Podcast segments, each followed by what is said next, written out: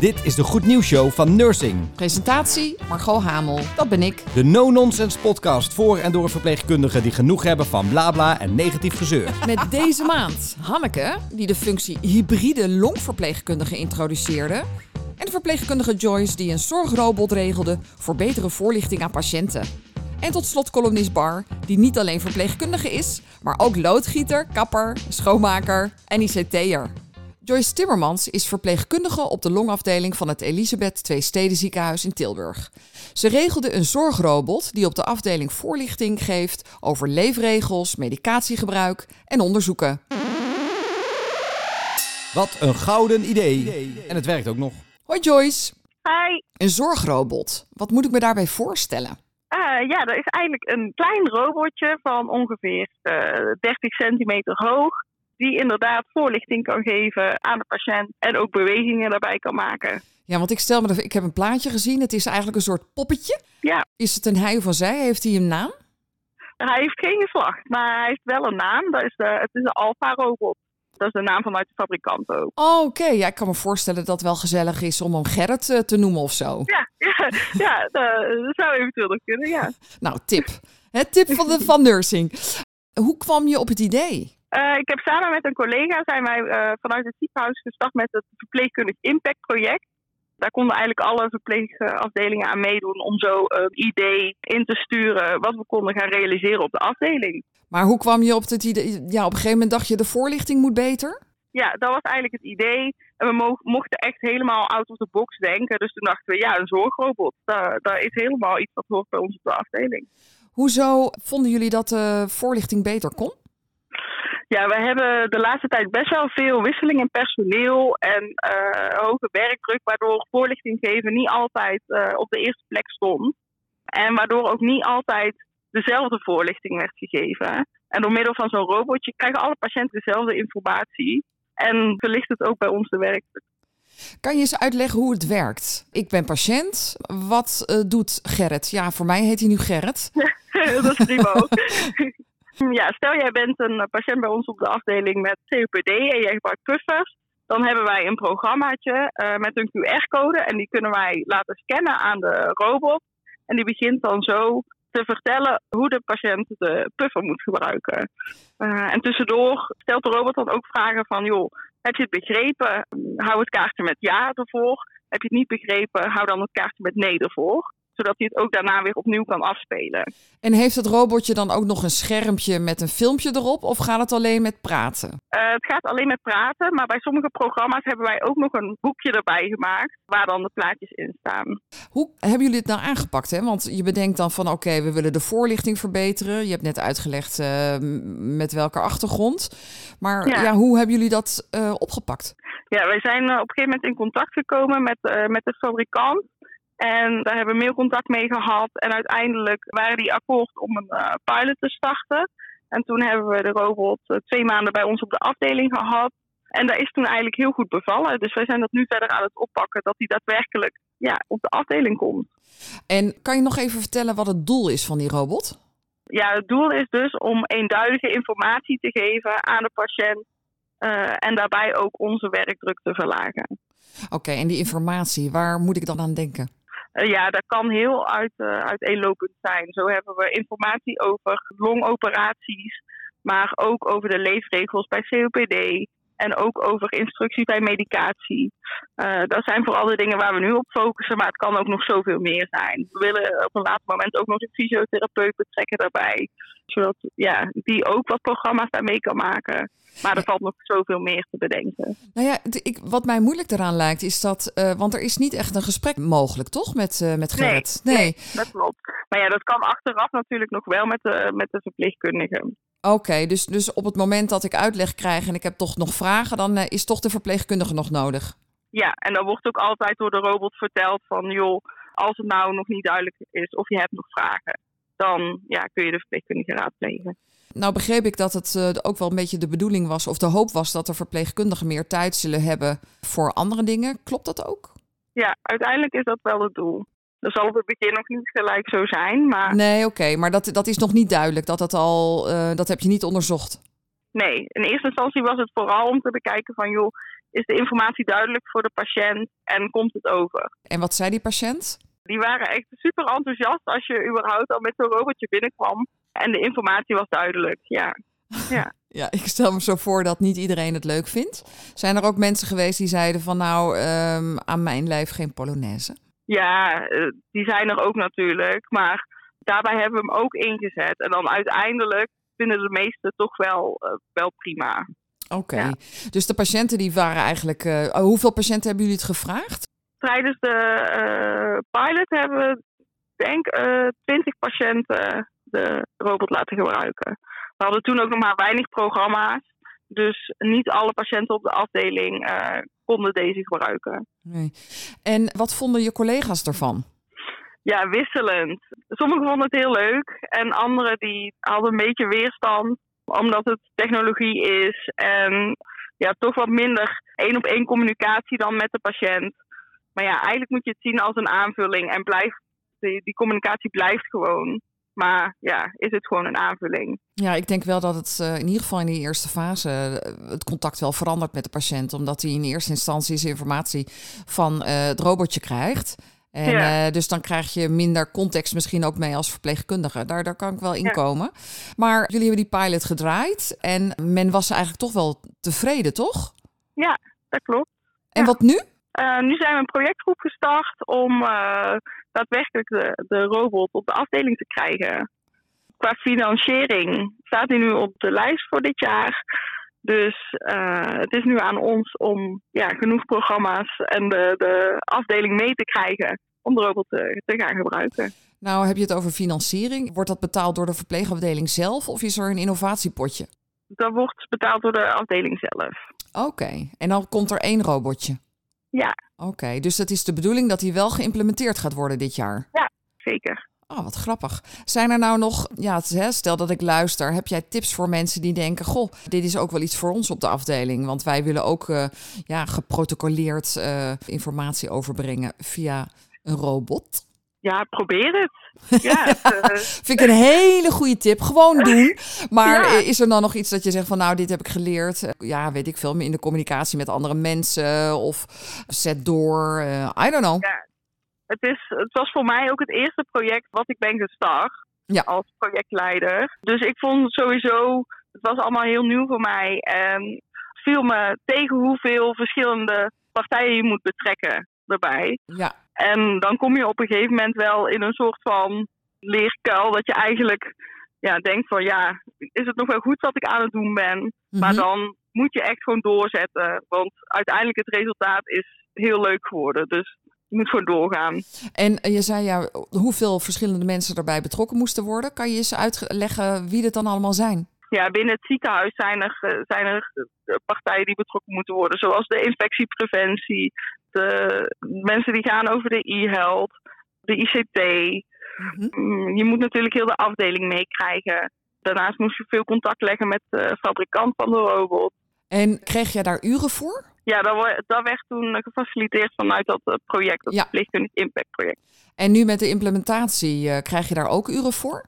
Ja, ja, die worden dan niet meer gefaciliteerd vanuit dat project, maar ik krijg daar wel werkgroepuren voor. Oké, okay, nou dat is, daar ben ik blij om. Hè, voor wat ja. het waard is.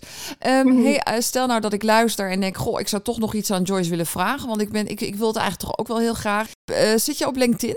Uh, ja, zeker. Oké, okay, Joyce Timmermans, hè? Dus mensen, ja. Joyce Timmermans op LinkedIn. Oké, okay, leuk dat je dan uh, je, je kennis zou willen delen. Dankjewel en veel succes met de implementatie. Dankjewel, doei. Aan de lijn is Hanneke de Moed. Zij werkt als hybride longverpleegkundige in het Sint-Antonius ziekenhuis. Dat klinkt futuristisch, maar is het dus niet. Dag Hanneke. Hi. Hey, voordat we ingaan op de functie van hybride longverpleegkundige, kun je in drie zinnen uitleggen hoe jullie werkten voordat deze functie er kwam? Nou ja, voordat deze functie kwam, was ik eigenlijk nou ja, gewoon, en dan gewoon natuurlijk met aanhalingstekens, gewoon verpleegkundige op de afdeling. En zorgde ik voor vier tot vijf patiënten op een dag. En werd er eigenlijk inderdaad verwacht dat naast mijn normale bezigheden rondom de zorg voor de patiënten uh, op de verpleegafdeling, dat wij ook het zorgpad voor de CPD-patiënten zouden naleven en check zouden doen. Dus eigenlijk tussendoor erbij zouden doen. En sinds eind vorig jaar werken jullie in een pilot met vier hybride longverpleegkundigen, drie in Nieuwegein, één in Leidserijn. Hoe kwamen jullie op dat idee? Mijn collega had uh, de opleiding tot gespecialiseerd longverpleegkundige afgerond. Ik was toen net begonnen met die opleiding. En toen dachten wij, goh, wat zonde. Want nou ja, we doen zo'n opleiding, maar eigenlijk met onze nieuwe uh, verworven competenties doen we eigenlijk helemaal niks. Dus toen zijn we samen om de tafel gaan zitten om te kijken, nou ja, hoe kunnen we uh, ons profileren? en um, nou, daar is dus die hybride longverpleegkundige uitgekomen. Wat doen jullie zoal? Wat we doen is, we zien s ochtends patiënten op de polykliniek. En dat zijn met name eigenlijk alleen de CPD-patiënten die in aanmerking komen voor de thuismonitoring. Hè, want in, ook vergrijzing, uh, toename van mensen met COPD, willen we graag mensen uh, in thuismonitoring hebben, omdat dat opnames kan voorkomen. Dus we zien die mensen op de polykliniek en dan nou ja, geven we ze uh, een longaanvalactieplan. En tussen de middag zien wij patiënten in de kliniek en dan doen we inhalatiecheck, dag 2 gesprek. En dan gaan we eigenlijk uitgebreid in gesprek met deze mensen die zijn opgenomen van hé, hey, wat is er gebeurd waardoor jij bent opgenomen en hoe kunnen we dat voorkomen?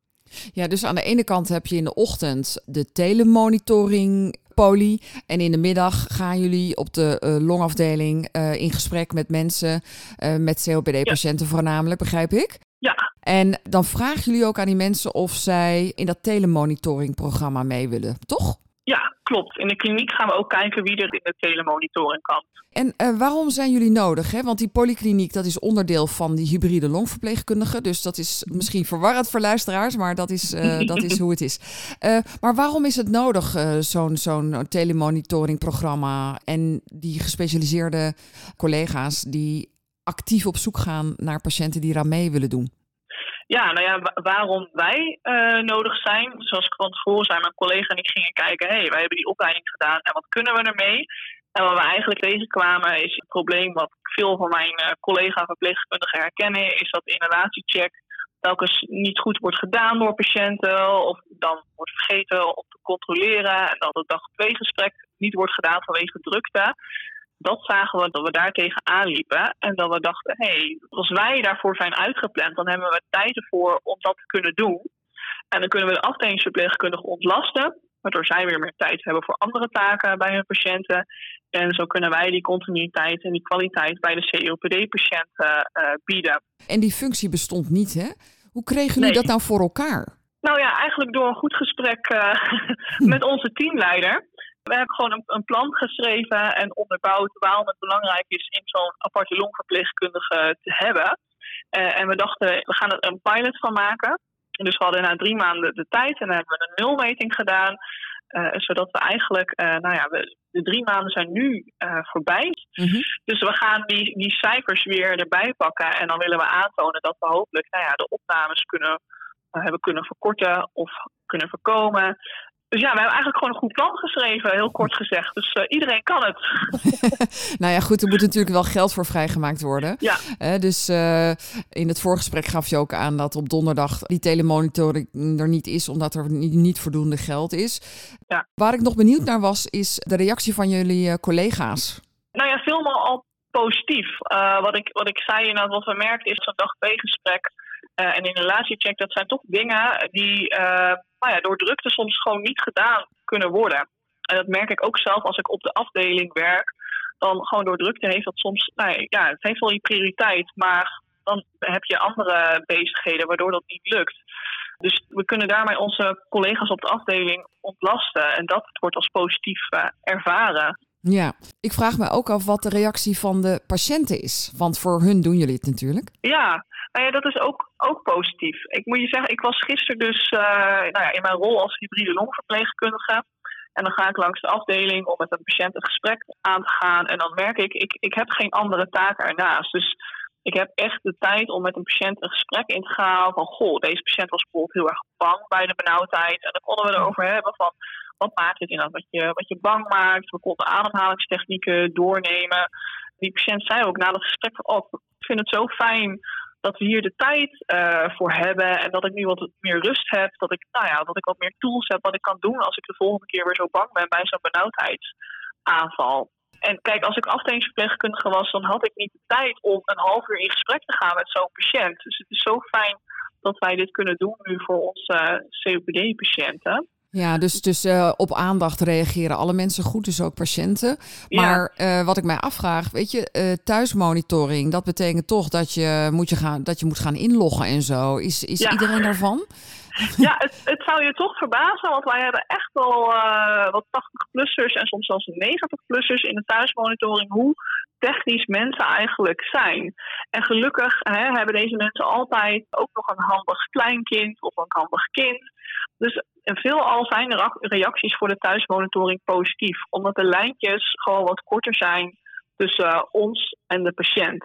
Ja, als ik nou zo naar jou luister, dan denk ik, ja jeetje, het is eigenlijk voor de kwaliteit van zorg in potentie um, een heel mooi project. Wanneer horen jullie nou of het kan doorgaan of niet? Nou ja, eigenlijk uh, in onze eerste maand dat we bezig waren, hebben we al groen licht gekregen. Van, nou, we gaan, we gaan dit doorzetten. We zien inderdaad dat de reacties zo positief zijn dus we gaan het gewoon doorzetten. Uh, maar het is nog mooier natuurlijk voor, uh, nou ja, voor de grote groep dat we echt met die pilot, met die cijfers ook kunnen bewijzen van dat we echt een meerwaarde, meerwaarde hebben. Uh, dus ja, we hebben al een soort groen licht. Maar uh, we willen natuurlijk wel nog zwart op wit laten zien dat we echt een meerwaarde hebben. Als luisteraars nu denken, ik wil dit ook uh, inspirerend uh, bladibla. Kunnen ze jou dan bereiken via LinkedIn? Ja, zeker. Ik zit op LinkedIn. Ja, en ik kan ik zeggen, ik, ieder, iedereen, iedere verpleegkundige kan dit doen. Dus als jij denkt van hé, hey, ik loop te, te ergens tegenaan, alsjeblieft, ga, ga denken inderdaad samen ook over een oplossing. Kom met een goed voorstel naar je teamleider. Het is echt zo leuk en onwijs leerzaam om zo'n project op te zetten. Ja, en je doet het ook nog uh, met, een, met een, een, mooi doel. Dus dat, dat, dat ja. kan ook uh, motiveren. hey, dankjewel uh, voor dit gesprek. Ja, graag gedaan.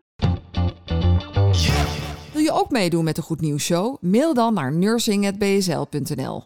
En doe het vooral, want het gaat om jullie verhalen en ervaringen. Tot slot hebben we dan nog Bar, die haar column voorleest. Bye!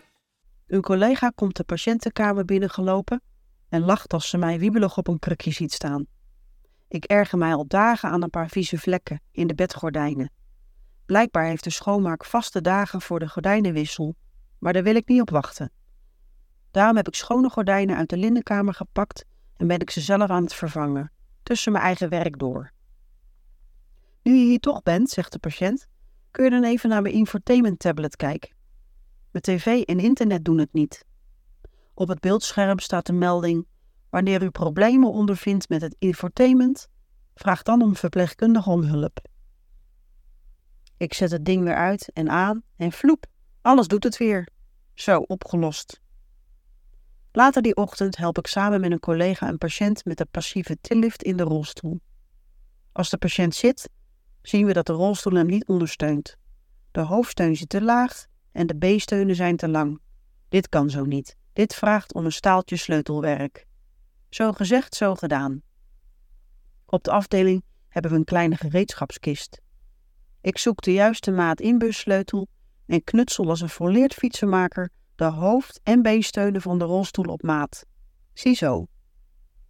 Als verpleegkundige moet je van alle markten thuis zijn. Naast kennis van de verpleegtechnische handelingen die we uitvoeren, is ook technisch inzicht op andere vlakken handig. Zo heb ik in mijn lange carrière al vele lekkende kranen en verstopte afvoeren kunnen fixen. Laten ze thuis maar niet horen, daar denken ze namelijk dat ik twee linkerhanden heb. Het verpleegkundig beroep maakt ons handig en creatief. We maken spalkjes van opgerolde washandjes en kunnen in principe alles repareren met een rolletje tape, een schaar en een kogger. Een uitgebreide scheerbeurt of een pedicurebehandeling, wij draaien onze hand er niet voor om. Zelfs haren knippen kun je aan ons overlaten. Als ik na alle ochtendzorg, het opmaken van de bedden en de artsenvisite met een volle po de spoelkeuken inloop, zie ik op de poospoelen een rood lampje knipperen. Oh nee, heb ik weer, roep ik. Het display meldt dat het zeepreservoir leeg is. Zonder verder na te denken, pak ik een nieuw zeepvat uit het magazijn, open de poospoelen met het sleuteltje en verwissel de lege voor de volle. Ook weer gebeurd. Ik koos ooit voor het vak verpleegkunde, maar werd daarmee ook ICT'er, loodgieter, fietsenmaker, kapper en allround klusjesman. Herkenbaar? Je luisterde naar de Goed Nieuws Show van Nursing. Ga naar nursing.nl voor inspiratie, verpleegkundig nieuws en vakinhoud.